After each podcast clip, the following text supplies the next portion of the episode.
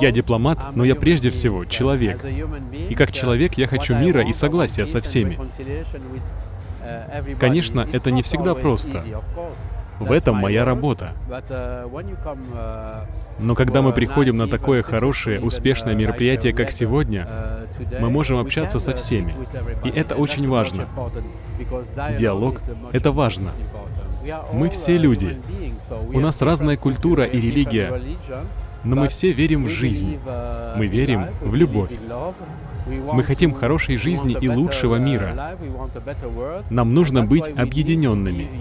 Сегодня у нас есть новые вызовы, например, климат, глобальные климатические изменения.